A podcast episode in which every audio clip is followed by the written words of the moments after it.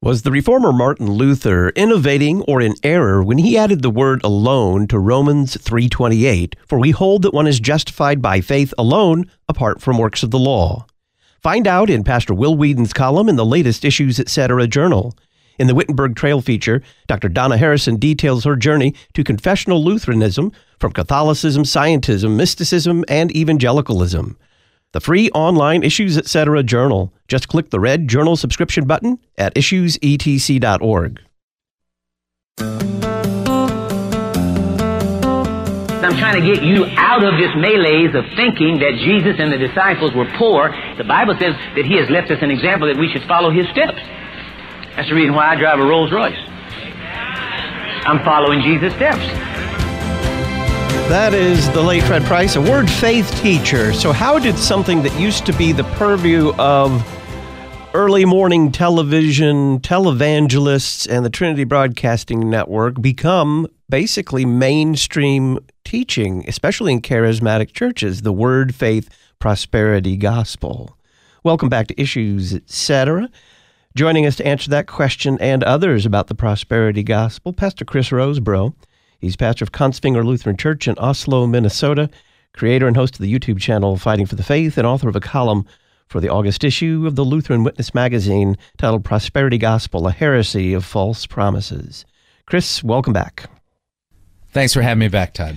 How would one know if they're hearing a teacher of the prosperity gospel?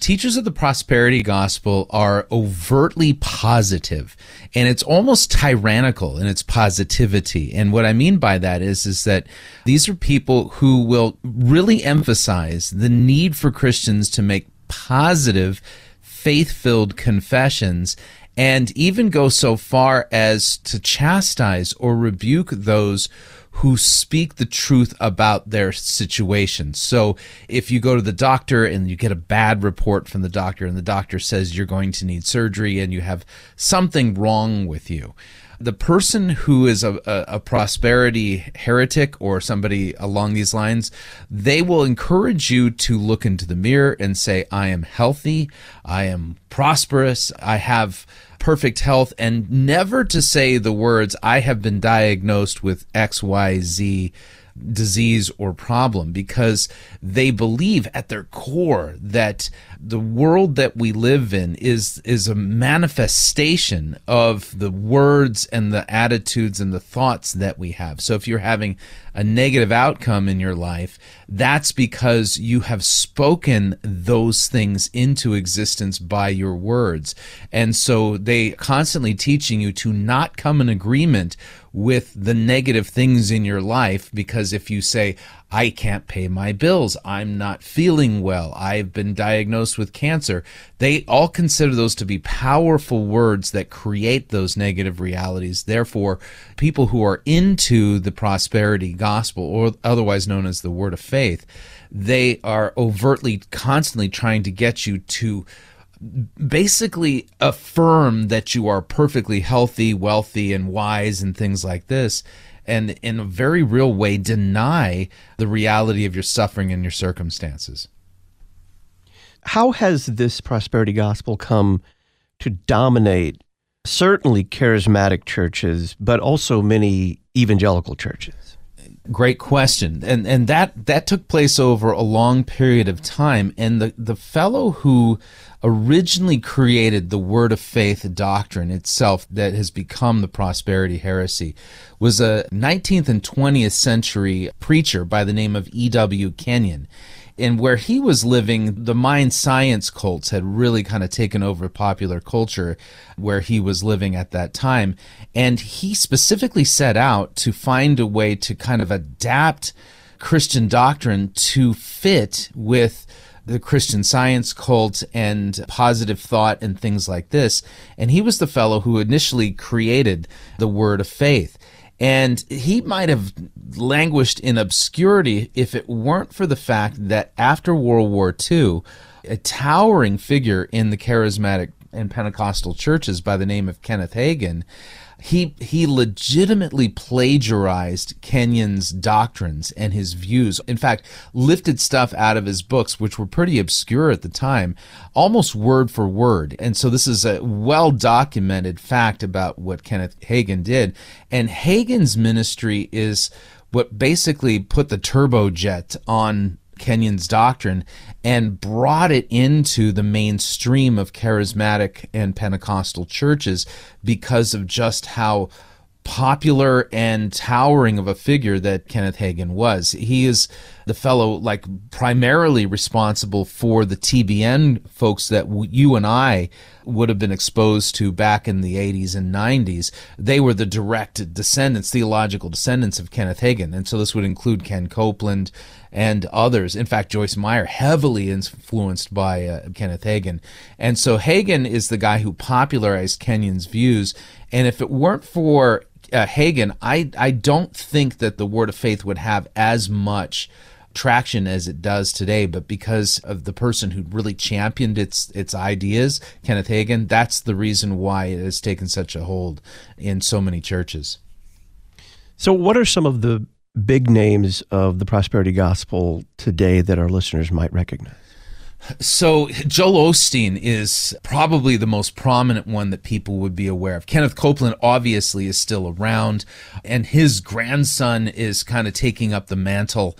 Uh, so, anybody who's a Copeland, Benny Hinn is a purveyor of this. Uh, and then you, you think of the late Fred Price and others. These are the people who have championed it in the past, but today it's so ubiquitous, it's so infiltrated the uh, charismatic and Pentecostal churches that practically all of them.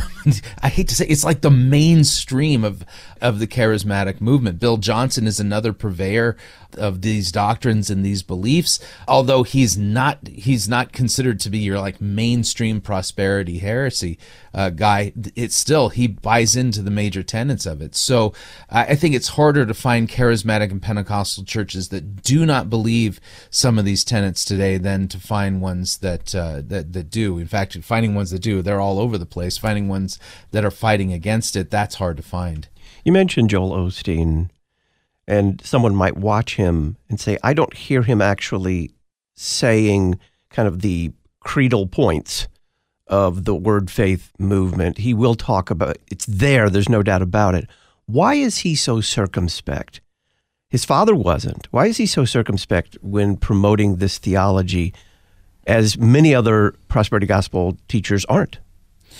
So Osteen, I think, is one of these fellows that is conflict averse and has learned that uh, that if you take the prosperity heresy or the word of faith and find a way to focus on purely the positive and not be uh, like kind of apologetically combative the way his father was and, and promoting it against other doctrines and things like this. Joel Osteen really stays in his lane and practices what he preaches and doesn't really give air to his critics and just chugs ahead in feeding the people that follow him on television, on the internet, and also in his congregation of just living out by example, speaking these positive things. And so I can't even remember the last time I heard Joel Osteen like even mention a critic by name or even you know a, a criticism. And so as a result of it, he just puts out this constant drumbeat of be positive, use your faith intentionally, speak these faith filled words, see these positive results in your life. And then he just does it Sunday after Sunday after Sunday after Sunday.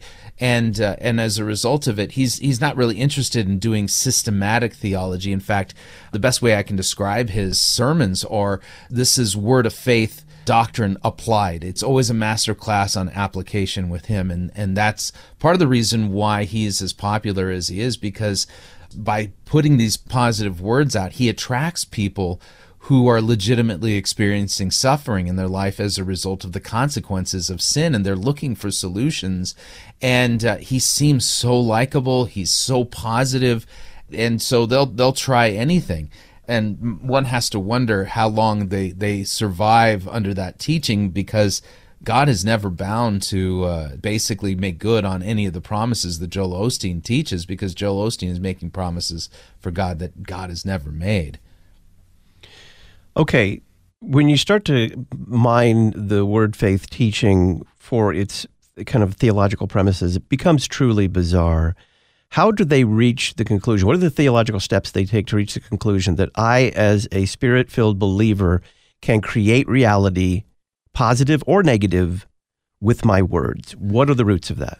So the roots of that are legitimately in the mind science cults, and it's not found in scripture. But their basic theological premise is one that you have to kind of buy into outside of the biblical text itself. They'll try to make allusions to it by going back to the book of Genesis. And so when you hear Kenneth Copeland or Kenneth Hagin talking about Genesis chapter 1. In the beginning, God created the heavens and the earth, and God said, Let there be light, and there was light.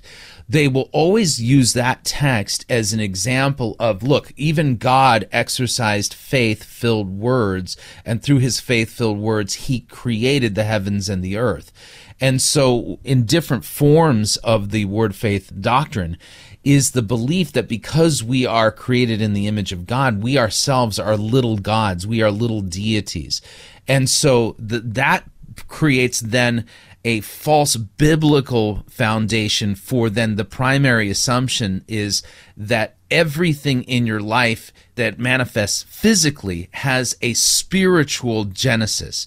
And so if you are speaking faith filled words of negativity, that's the reason why you're experiencing suffering and poverty and difficulty and things like this. However, if you make a perfect confession, and this is one of Kenyon's big points that he makes in his books, is that we need to confess with our mouths perfectly without saying any of the negative stuff. If we confess with our mouths perfectly and have true faith that these promises that they're making, they're claiming are in scripture out of context, that uh, if we have perfect faith and perfect confession, then those things must manifest in our lives in the same way that uh, the universe manifested when God said, Let there be light, and when there was light.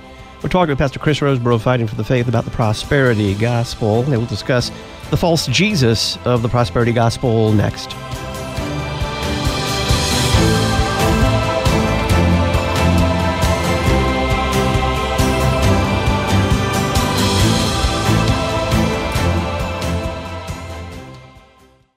Was the reformer Martin Luther innovating or in error when he added the word alone to Romans 3:28, for we hold that one is justified by faith alone apart from works of the law? Find out in Pastor Will Weedon's column in the latest Issues Etc. journal.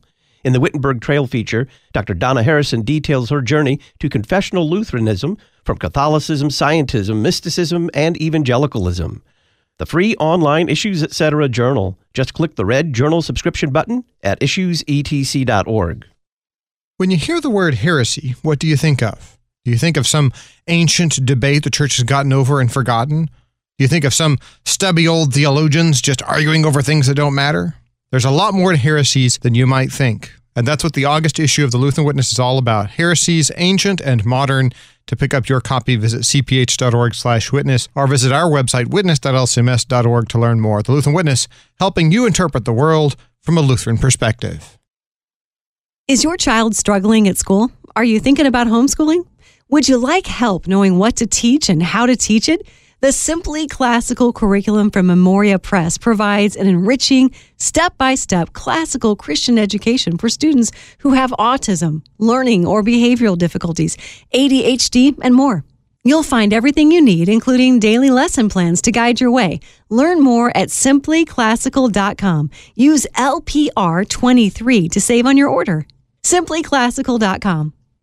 The Lord has gifts of forgiveness, life, and salvation. These gifts can be received every week at both Grace Lutheran Church and Trinity Lutheran Church in Wichita, Kansas. Join us for divine services at Grace on Sundays at 8 a.m. and 4:30 p.m., as well as every Wednesday at 11 a.m., or at Trinity every Sunday at 11 a.m. Grace is located at 3310 East Pawnee and Trinity at 611 South Erie. Gather with us around our Lord and His giving His gifts to us. See you soon a voice in the wilderness of American evangelicalism.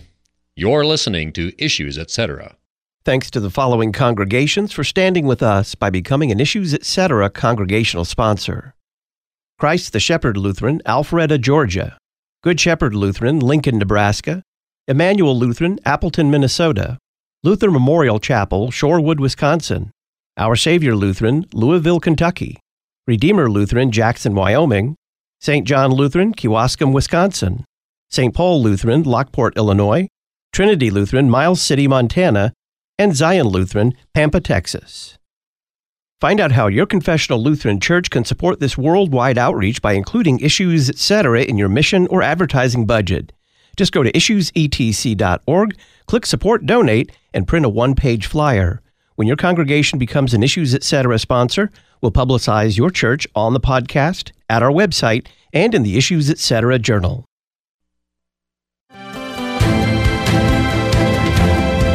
When you meditate on the goodness of God, it will help you to have the right perspective and to release your faith. When your faith is released, God's power is activated. You will see Him show up and give you something else to put on your list. That's prosperity gospel teacher Joel Osteen. We're talking about the prosperity gospel. Pastor Chris Rosebrough of Fighting for the Faith. The Lutheran Church Missouri Synod chaplains deliver word and sacrament to our military personnel and their families.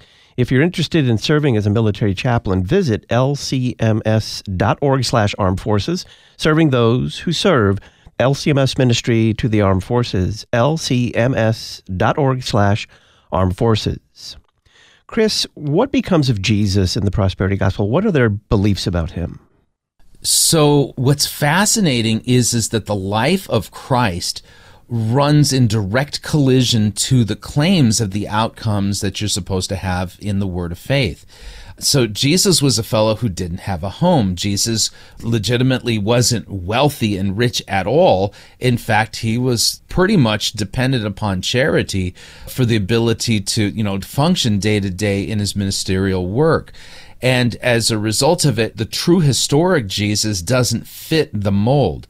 And so within the uh, word of faith, many different people within the word of faith, they take issue with what they read in the gospels and they try to recast Christ in light of the word of faith, basically saying it's false to believe that Jesus experienced poverty. He did not, they claim. They will turn Jesus into one of them despite all the evidence to the contrary. And so what they're basically trying to do is recast Christ. It, it's a different Jesus altogether as one who operated in perfect health and wealth and that Jesus then performed miracles using his then faith filled words. What they legitimately have a huge struggle with then is when you confront them with the fact that, like, hey, listen, Jesus suffered horrifically in fact, Jesus himself, rather than speaking faith filled words to get out of his suffering on the cross, he submitted himself in obedience to the Father, even to the point of death, even death on a cross. And Jesus in the Garden of Gethsemane prays, Not my will be done, but your will be done. And so what happens in the word of faith is that they have to kind of cherry pick the Jesus they believe in by basically focusing on particular text within the Gospels while ignoring and underplaying and even directly undermining those texts that contradict their narrative. And so, as a result of that, uh, many have argued that the, the Jesus of the Word of Faith is a different Jesus altogether. It's not the biblical Jesus. It's not the Jesus who truly exists. It's one that's been recast and adapted to fit their theological presumptions. So when they say stuff, and you'll hear that from the kind of the classical teachers of the Word of Faith, that we're little gods, take that apart. What does that mean? it, it's terrifying when you consider the implications of it. And th- when they say that we are little gods, they use slogans like basically, uh, I'll give you an example. Ken Copeland is very famous for defending this very early on and then kind of hiding it in the present. He doesn't really speak it as overtly as he did in the past. But he legitimately has said, and you can Google this, that when it says in scripture of God, when it says that I am, I just smile back at God and I say, I am too. And so, in their theology, the analogy that they use is that dogs breed the dog kind, cats breed the cat kind, and God breeds the God kind. And since we were created in God's image, that means that we were literally created as little gods. And that is the primary heresy of all of this because what the devil convinced Adam and Eve to do in biting into the tree of the knowledge of good and evil said you'll be like God. This is like that same heresy, that same deception, but now manifested within the word of faith and this belief that we are of the God kind. We are of the same stuff that God is, and therefore we are capable of the same miraculous deeds that God is using faith filled words the same way God did. So, is this why we will hear and have heard word faith teachers like you mentioned, Joyce Meyer, refusing to acknowledge that they're sinful? I'm not poor. I'm not miserable. I'm not a sinner. That's correct. And in fact, in uh, in one of E.W. Kenyon's books, which was you know, we're talking like this is like 1900s, in one of his books called "The Power of Positive Confession," he legitimately talks about confessing sins and notes that Christians that although they should confess their sins that this at its core is a negative confession. And that that's really early on in Kenyon's work. And so when you go back and you listen to uh, Joyce Meyer say I'm not poor I'm not miserable and I'm not a sinner what she's basically doing there is she's looking at certain biblical texts to the exclusion of others. So as Lutherans, we recognize that we are both sinner and saint at the same time as Christians. That although we have been declared righteous and we are a new creation in Christ Jesus, we still have a sinful nature that we have to contend with until either we die or Christ returns, whichever comes first. And as a result of it, this is why we have in Romans 7 Paul saying, Listen, the things I want to do, I don't do. The things I don't want to do, I do. Who will deliver me from this body of death? Because for the Christian, both are true. So what Joyce Meyer will do here is if you talk to her privately or you know, at least off the record, she says, of course I still sin. She's not denying that she sins, but she can't bring herself to say these words I confess that I am by nature sinful and unclean. I've sinned against God in thought, word, and deed, and that I am a poor, miserable sinner, and things like this. She can't say those words because that's a negative confession that will create that reality. And so the person who is struggling with sin in the word of faith way of thinking, they can't confess that they are a poor, miserable sinner in need of God's forgiveness. They have to positively confess that they are a new creation in Christ. And as a result of that, they interpret that to mean, therefore, I uh, don't have to sin. And so it's kind of a sneaky way to bring into the mix a theology that they believe would lead to a form of, uh, you know, like sinless righteousness or things like that. How is this any different than just superstition? If I, I'm going to jinx myself. it isn't any different. I would note that it may be different in the details, but qualitatively, it's the same thing. It's a, a, a, magical way of looking at the universe and basically foisting onto the universe a concept of cause and effect that doesn't exist in scripture and doesn't even exist in reality. And so, you know, it, it's no different than, you know, the belief that if you step on a crack, you're going to break your mama's back. Uh, you know, I remember about that when I was a kid. And so, you know, walking down the sidewalk, making sure not to step on the cracks. But the reality is, is there were not a, a whole slew of women that were thrown onto a bed of paralysis and their backs broken because kids were stepping on sidewalk cracks. That's just not how the universe operates. But it's the same magical, superstitious kind of worldview. And unfortunately, the the roots of this being the Christian Science cult and uh, the positive thought movement and things like this, those are roots that are cultic and false and not biblical. And there's no way to redeem that. And so kenyon's primary work, which he was overtly clear that he was trying to take the major concepts of these mind science cults and adapt Christian doctrine to fit with them in order to make Christianity more appealing in an age when Christian science was way more popular than it was today. He ended up blending two things together that can't be mixed because when you mix biblical doctrine with heresy, you only get heresy. You don't get anything else than heresy. It's just, it's a new form of it. And unfortunately, people are legitimately mentally and spiritually bound by these principles within word of faith and so much so that uh, that, they can't speak the truth about what's happening to them either in their finances or in their health. And the, the, the horror stories of people who've lost loved ones or who have been financially ruined because of their inability to speak the truth and recognize what's going on in their lives and get the help that they need because that would be somehow agreeing with the negative. The devastation that this wreaks in people's lives is legitimate and the stories are multitudinous. We're talking hundreds of thousands of people whose lives have been destroyed by this type of theology, if not millions. What becomes of the gospel under the so called prosperity gospel? Well, considering the fact that the gospel is defined in 1 Corinthians 15 as Christ died for our sins in accordance with the scripture and that he was raised again on the third day in accordance with the scripture, the gospel itself is the good news of Christ's perfect, sinless, vicarious, penal substitutionary sacrifice for the forgiveness of our sins. And as a result of it, Christ himself tells his apostles in Luke that they are to go and proclaim repentance and the forgiveness of sins in Jesus' name to all nations. As a result of that, you'll note that this positive confession concept runs against the grain of the call of the gospel to confess that you are a sinner and to be forgiven in Jesus Christ. And on top of it, the hope that we have that's clearly laid out in scripture is not a hope that our lives here are going to be easy. Instead, our hope is that when Jesus returns in glory to judge the living and the dead, he's going to create a new heavens and a new earth.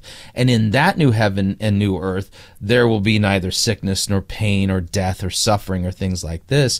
And we are called to patiently endure in the face of our sufferings now. So as a result of it, the whole word of faith heresy runs contrary to the gospel itself and cuts people off from making that basic confession. I am a sinner in need of the forgiveness of sins, and instead teaches them to confess their righteousness and their newness. And it, it legitimately cuts many of them off from the gospel itself. This is Issues Etc. I'm Todd Wilkin. We're talking with Chris Rosebrough about his article for the Lutheran Witness magazine, Prosperity Gospel, a heresy of false promises. False teaching is the theme of the latest issue of the Lutheran Witness magazine. You can receive an annual digital and print subscription for less than $20. Learn more at cph.org slash witness or by calling Concordia Publishing House, 1-800-325-3040, the Lutheran Witness magazine. On the other side, what does this theology actually do in people's lives?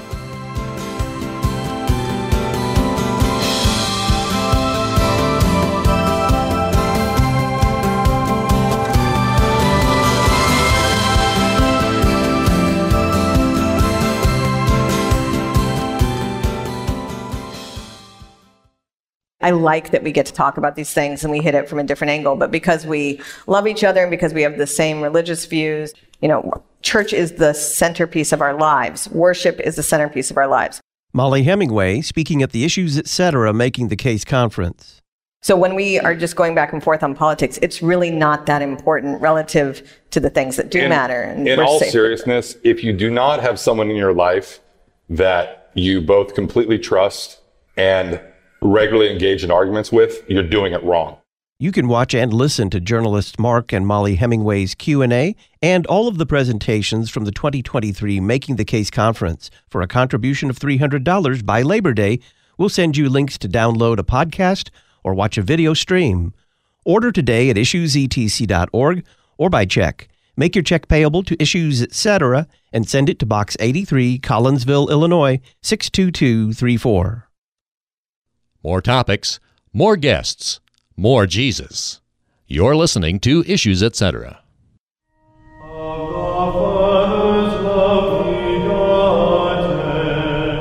Christological. My friends, Jesus comes only for sinners.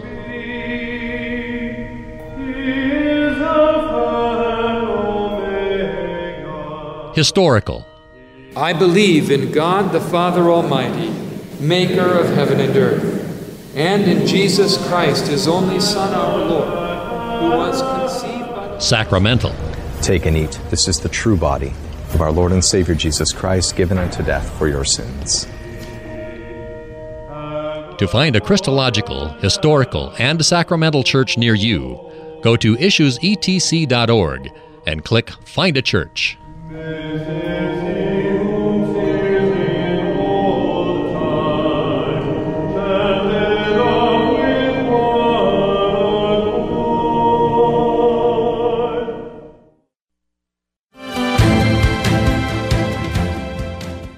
Know what else that has settled then tonight? This hue and cry and controversy that has been spawned by the devil to try and bring dissension within the body of Christ that we're gods. I am a little God. Yes. Yes. I have His name. I'm one with Him. I'm in covenant relation. Yes. I am a little God. Critics, you are Are anything that He is. Yes. One of the original prosperity gospel teachers, Paul Crouch of the Trinity Broadcasting Network, saying, I am a little God. We're talking about the prosperity gospel. Pastor Chris Rosebrough is our guest. Chris, you talked about this a little bit before, but track what this theology actually does in the lives of people. It destroys them. And we're not talking in small ways. Over the course of my career in doing public apologetics and speaking against the Word of Faith heresy, I've had multiple, multiple conversations and received thousands of emails from people who've come out of churches that teach Word of Faith. And the stories they tell are just absolutely terrifying.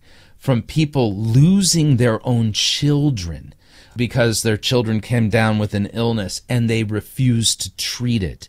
And they instead engaged in positive faith filled words in order to save their child's life from a disease like cancer or leukemia, things like this.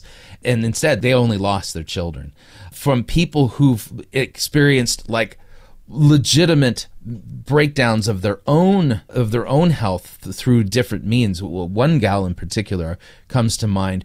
She was hit by a bus, L- legitimately hit by a bus. That's the thing. We always talk about getting hit by the proverbial bus, but this is a, a woman who was legitimately hit by a real bus, and as a result of it, the neurological damage that she suffered is continuing to affect her to this day, but she was attending a Word Faith church at the time that it happened.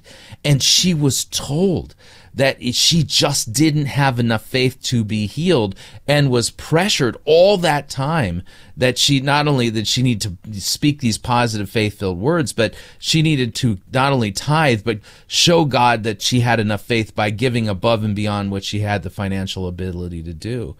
And at some point, it just the whole thing collapsed, and she legitimately fled the city that she was leaving and her and her husband because they couldn't afford to go to that church anymore. And all the while, she still continues to have very severe medical problems as a result of the fact that she was hit by a bus. But all that being said, thankfully, she heard the gospel and uh, and she's come out of that but the devastation that it's wrought in her life the years of suffering that she went through not only physically but spiritually as a result of this and the struggles that she has to this day believing that the gospel is sufficient for her because she's got a life sentence with the neurological damage that she has. These are the types of stories that I run into almost on a daily basis. And the best way I can put it is is that if you know anybody who's buying into this theology and they haven't yet hit that wall with some major problem in their life, point out the fact that where this theology leads will lead them to despair or uh, or you know to give up on Christianity altogether when God doesn't make good on the promises that they're being promised because they aren't legitimate biblical promises. Nowhere in scripture does God promise to give us these outcomes. Instead, we are promised suffering and difficulty and finally perfect health in the world to come, but not in this one. Talk about the vicious cycle on the other side of the equation in which the prosperity teacher points to his own prosperity at the expense, of course, his followers, to legitimize and to prove that his teaching is true. Yeah. When you look at men like Kenneth Copeland, eh, in fact, eh, let's just kind of focus on him for a minute. Within the word of faith, generally the, the, the guys at the top, they are kind of like people in multi level marketing schemes. You'll note that in multi level marketing schemes, these are all pyramid schemes. It's the people at the top of the pyramid that are doing really, really well. While the people down at the bottom of the pyramid, they're trying to figure out how to get to the top and they can never get to the top because it doesn't work that way. And so Kenneth Copeland, for decades, has pointed to his own wealth and the abilities that he has financially. This is a guy who owns multiple private jets. This is a guy who basically says, Look at my life. This is proof that this theology is true. It really isn't proof that the theology is true. It's just proof that multi level marketing works for the people at the top. And so, you know, he, he is held up as the person, the bright, shiny example of how this works. All the while, though, men like Copeland and others, as they get older and older, the inevitable starts happening to them. And so we recently covered the fact that Ken Copeland, despite all of his claims that all he needs to do is positively confess and that he's experienced perfect health as a result of it, he recently uh, divulged that he has a pacemaker and his wife is suffering from some kind of unspecified ailment and has pretty much dropped off the radar and is no longer making public appearances. But Ken Copeland, in all of this, still claims that God told him he's going to live to be 120 years old when it's clear that he ain't going to make it that much farther. And so Ken Copeland is a great example of a guy who tries to put on the facade that this this theology works, but when you scratch the surface and look at what's really going on in his life, it doesn't work. And then you think of Fred Price. This is a guy who was famous for his speaking faith filled words and, and claiming that we can have perfect health in Christ and all this kind of stuff. He died of COVID and all the faith-filled words uh, spoken by him and his congregation while you know he had covid and eventually ended up in the ICU and dying they got nowhere and so I would note that I think God has a very interesting way in which he operates because some of the most notorious word of faith folks, including you think of the founders of TBN and others, they have died horrific deaths. And despite their positive confessions, were never able to avoid having that horrible death and, and having diseases and dying in a way that everybody can see what's really going on. But at the same time, their followers and the people at the top have to constantly deny or undermine or discount what's really happening to them because the wages of sin is death and we've all got a payday coming but they act like that payday isn't coming for them when in fact it always does finally how can we avoid being deceived by the prosperity gospel? By reading our Bibles. I know that sounds like a revolutionary idea, but the scripture is very clear that we suffer in this lifetime. And we have great examples in scripture of people who've suffered bodily ailments and difficulties and things like this. And their faith was never in the idea that they would somehow have perfect health in this lifetime, but instead that they were reconciled to God through the shed blood of Christ and that they were looking for a city whose builder is God. And so when you read the scriptures without the lens of word of faith, what you see is that Christians are called to rejoice in their sufferings, and Christians have a very realistic understanding of why it is that we suffer, and that's because of our sin. But not on only that, when through a careful reading of Scripture, we don't overstate the promises of God. We stay within the limits of the promises of God and adjust our expectations and hope according to the Scriptures.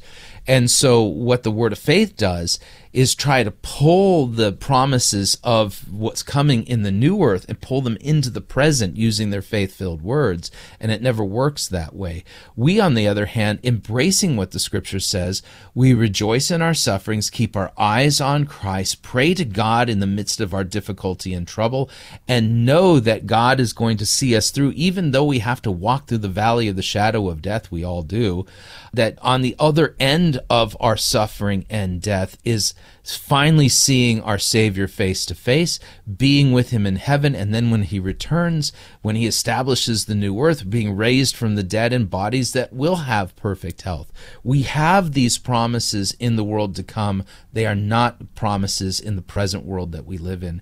And just knowing your Bible and staying within those limits and not seeking an answer to these problems that is an aberration or a twisting of Scripture keeps us firm in our faith, even in the midst of the difficulties that we're all called to go through. Pastor Chris Rosebrough is pastor of Kongsvinger Lutheran Church in Oslo, Minnesota. He's creator and host of the YouTube channel Fighting for the Faith. He's author of a column for the August issue of the Lutheran Witness magazine titled Prosperity Gospel, a Heresy of False Promises. Find out more about Fighting for the Faith at issuesetc.org. Click Talk on Demand Archives. Chris, thanks. Thank you, Todd. Issues Etc. has been brought to you in part this week by Luther Academy. Luther Academy produces the Confessional Lutheran Dogmatics series. Check out the newest volume, Theological Anthropology and Sin, by Dr. Detlev Schulz at lutheracademy.com, lutheracademy.com. Next week on Issues Etc., we'll continue our series with Pastor Will Weedon on the proper distinction between law and gospel. We'll discuss Roman Catholicism and concupiscence with Dr. Stephen Parks, and we'll look forward to Sunday morning with Pastors Peter Bender and Sean Daenzer. I'm Todd Wilken. Go to church on Sunday. Thanks for listening to Issues Etc.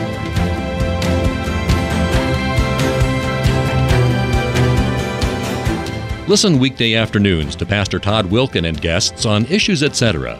Issues Etc. is a listener supported program. Your financial support is vital for the continuation and expansion of this worldwide outreach. Our mailing address, Issues Etc., P.O. Box 83, Collinsville, Illinois 62234. Box 83, Collinsville, Illinois 62234. You can also donate at our website, issuesetc.org. Issues Etc. is a production of LPR, Lutheran Public Radio.